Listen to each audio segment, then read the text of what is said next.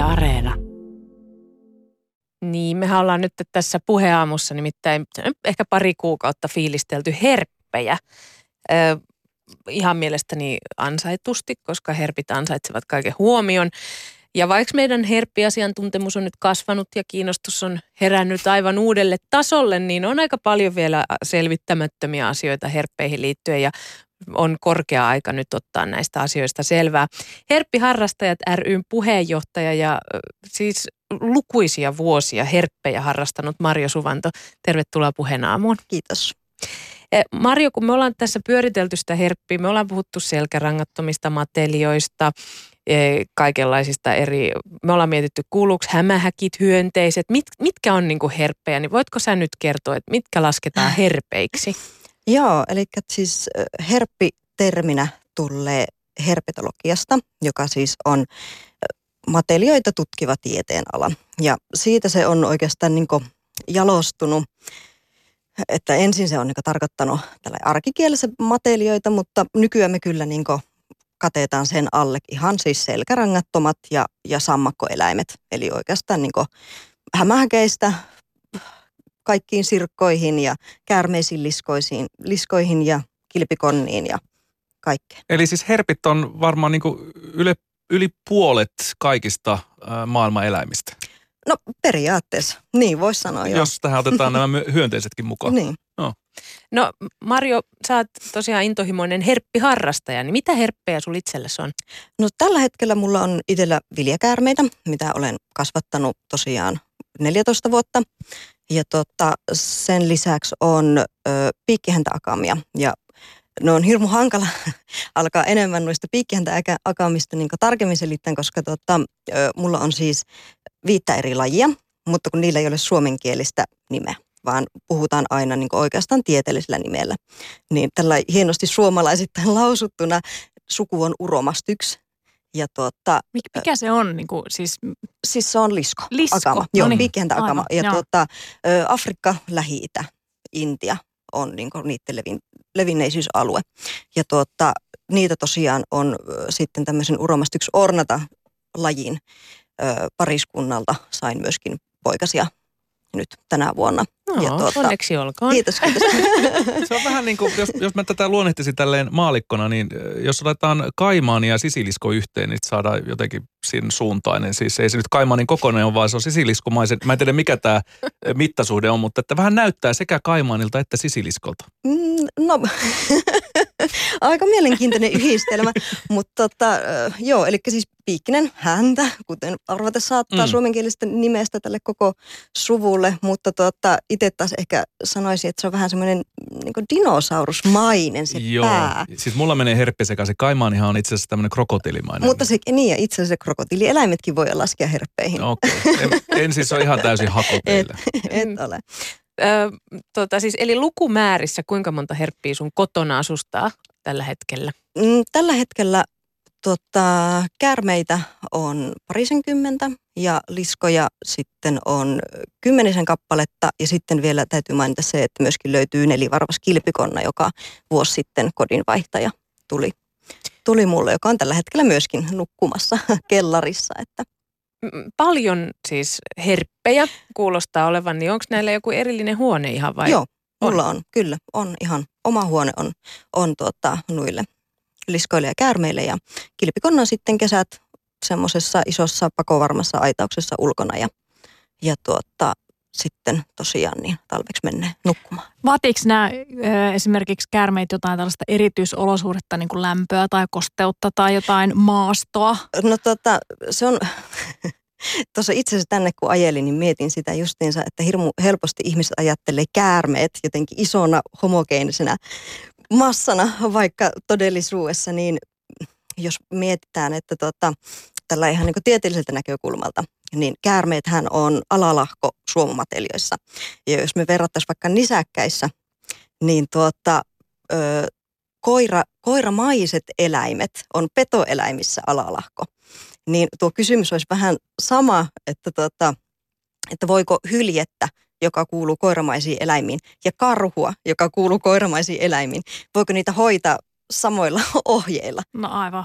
Niin, eli tuota, käärmeilläkin niin, niitä on niin paljon erilaisia. Niitä on ihan aavikolta sademetsiin ja no miettii esimerkiksi vaikka kotimaista kyytäkin, minkälaisessa niin kuin, tota, ympäristössä se elää, niin se on ihan täysin lajikohtaista, että karhuja, karhujakin erilaisia, niitäkään kaikkia, kaikki ei, ei tuota, samoilla hoitoohjeilla tuolla tuota, eläintarhoissa viihy saati sitten, että jos pitäisi verrata vaikka siihen hylkeeseen. No niin sama se on käärmeilläkin, mm. että ne on niin erilaisia, että se on hirmu hankala sanoa, että, että niin, pitäisi tietää laji. No miten viljakäärme?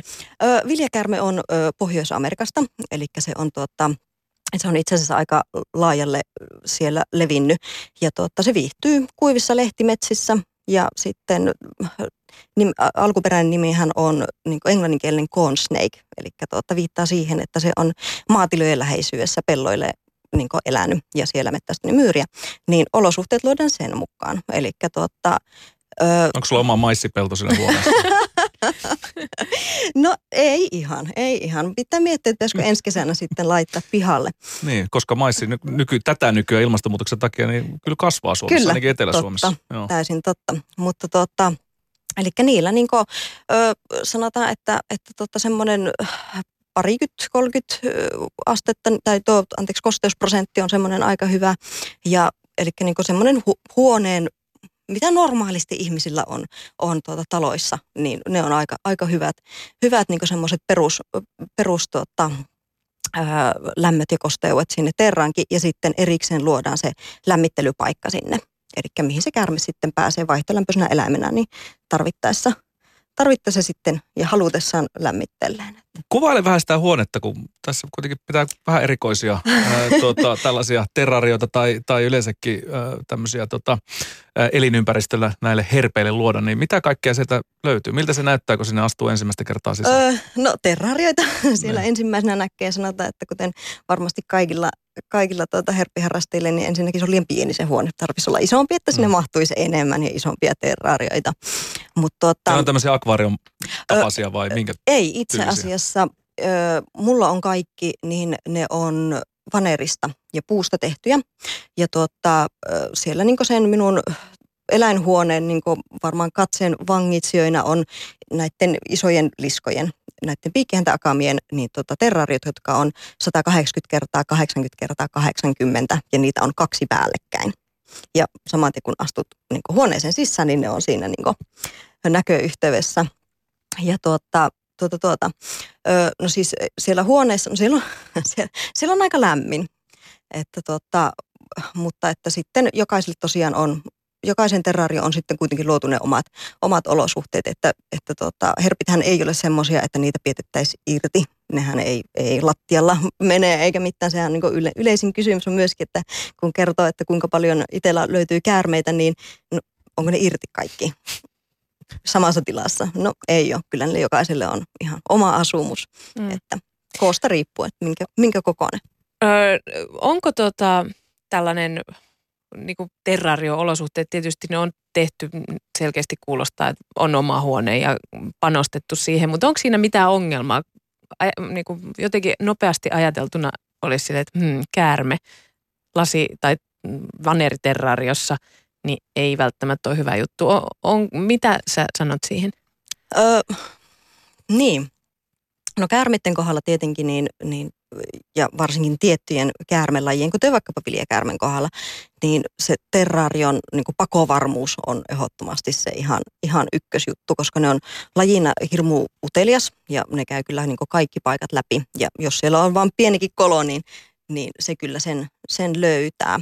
Mutta tota, muuten niin kuin ongelmia, niin – ehkä sitten taas voisi enemmänkin mennä tuonne liskopuolelle, että haasteita ainakin luopi varmasti se, että saat oikeanlaisen valaistuksen ja UV, UV-valaistuksen ja, ja lämmöt ja varsinkin tuommoiset esimerkiksi nämä juurikin nämä piikientäakamat, mitä multa löytyy, kun ne on kuivan ja, ja tuota, niin semmoisia siis aavikkoeläimiä. Eli ne tarvitsee korkeat lämpötilat, tarvitsee tosi kirkkaat lamput, hyvät UV-valaistukset ja muut, niin jos ei asian perehdy kunnolla, niin silloin kyllä tulee ongelmia. Mm. Mutta että sanotaan niin, että, että tuota, jos niin herppiä itsellensä harkitsee, niin ensinnäkin tietenkin kannattaa tutustua mahdollisimman moniin lajeihin ja miettiä, että mikä se olisi itselle sopiva. Ja sen jälkeen alkaa miettiä, että mitkä ne omat resurssit on, että pystyykö niin tekemään semmoista terrariota, mitä se laji vaatii. Pystyykö sinne tekemään ne olosuhteet, mitä se laji vaatii. Mm. Niin kuinka hyvin se pystyy sitten tuossa terrariossa toteuttaa sitä lajityypillistä käyttäytymistä? No sehän olisi se kaikista tärkein. Eli tuota, ihmisen tehtävä on luoda se terrario semmoiseksi, ne olosuhteeksi te- semmoiseksi ja se sisustus semmoiseksi, että se eläin pystyy toteuttamaan niitä omia tarpeitaan. Että just vaikkapa nämä piikkihäntäakamat, niin ne kaivaa tunneleita – Eli sen pohjan täytyy olla sitten semmoinen, että ne pystyy kaivamaan turvallisesti sinne ja mielellään tekemään ihan siis semmoisen tunnelin, missä ne sitten pystyy yöt nukkumaan. Eli silloin valitten pohjamateriaaliksi savihiekkaa, kautta hiekan sekoitusta ja teen siitä semmoisen kovan ja mitä niin kuin luonnossakin olisi. Että ne pystyy kaivamaan ja että se tunneli ei niin sorru.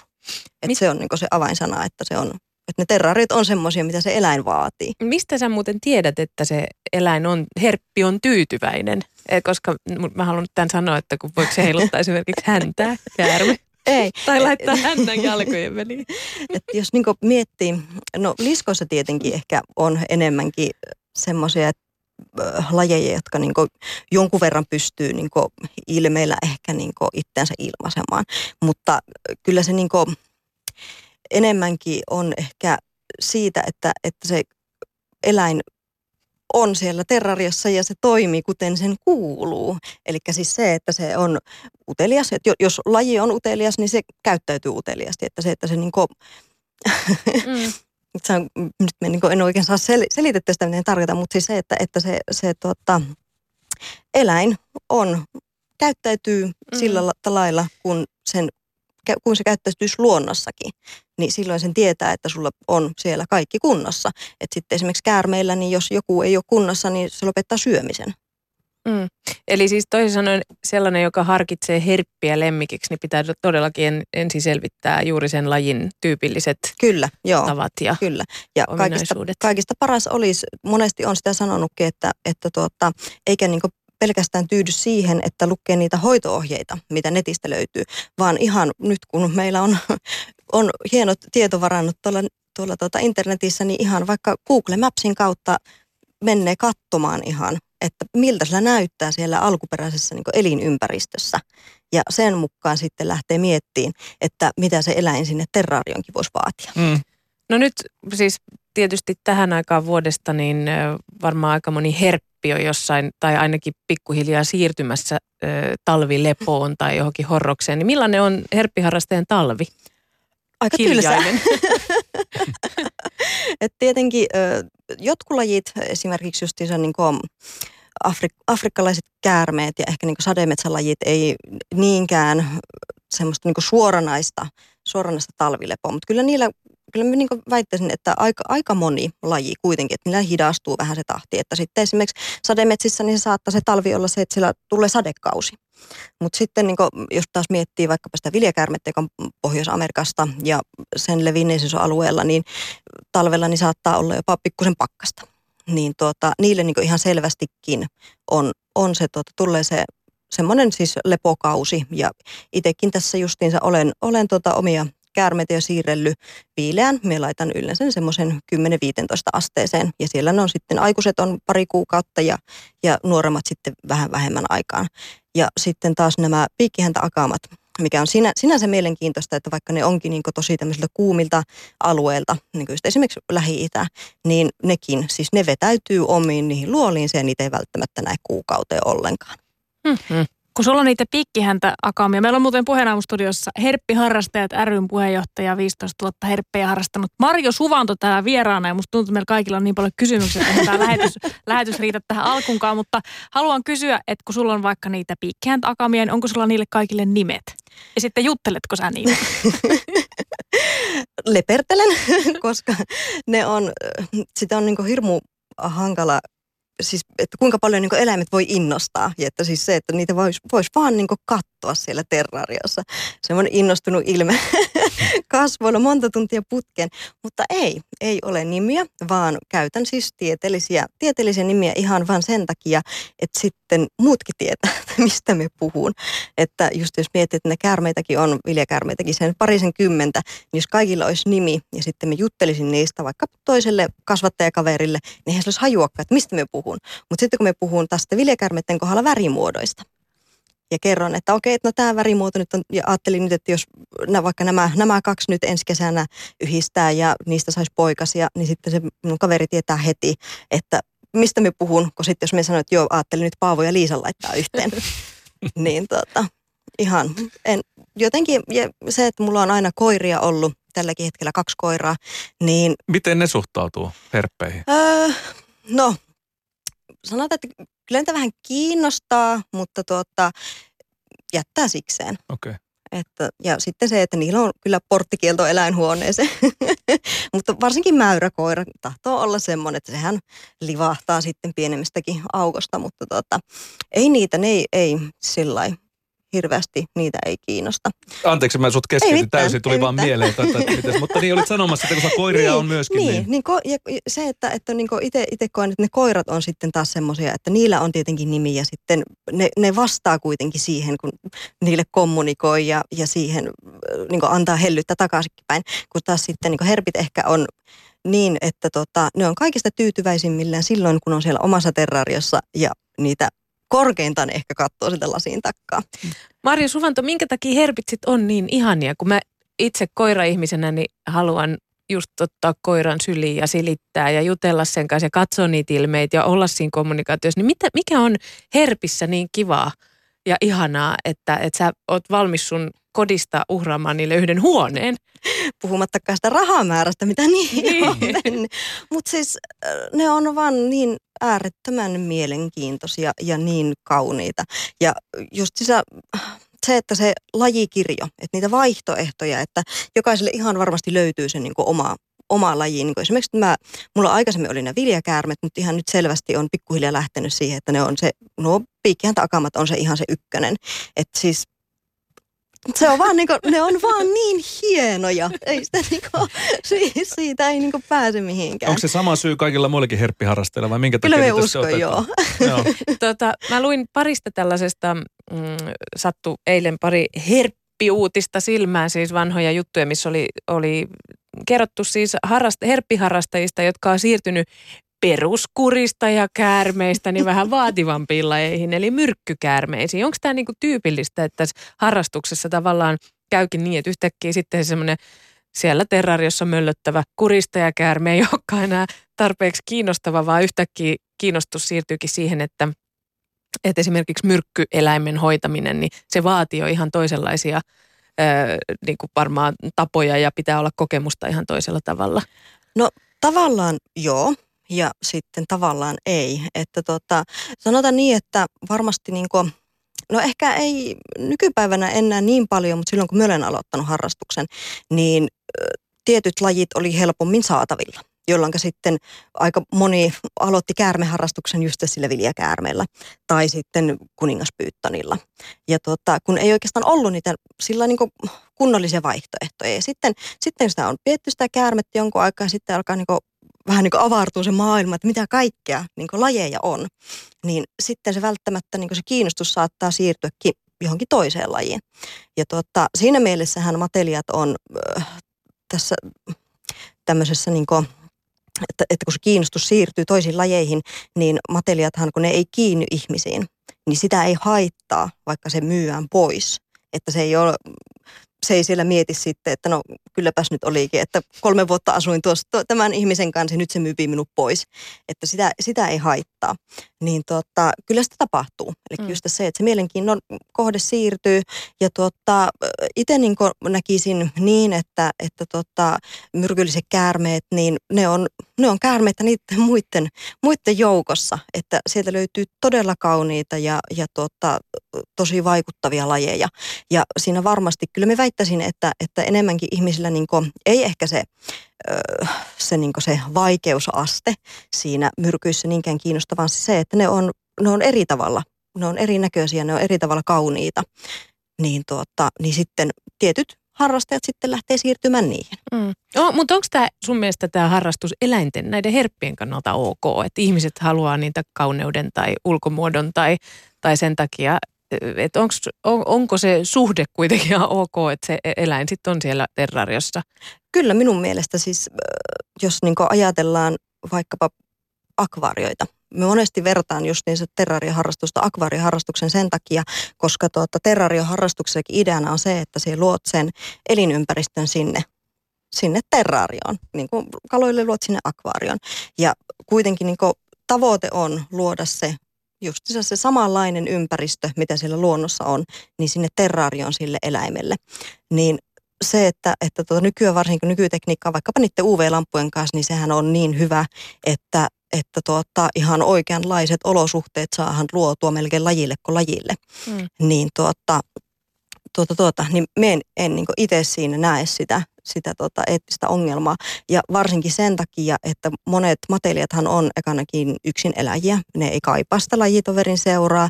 Ja toisena se, että, että tuota, ne kuitenkin ehkä vaatii vähemmän tilaa. Että sitten jos lähdettäisiin miettimään vaikkapa jyrsijöitä, joku hamsteri, kultahamsteri, että minkälaisella alueella se elää luonnossa ja kuinka moni pystyy semmoiset niin tuota, olosuhteet ja, ja tuota, muut niin tarjoamaan sitten taas lemmikkinä.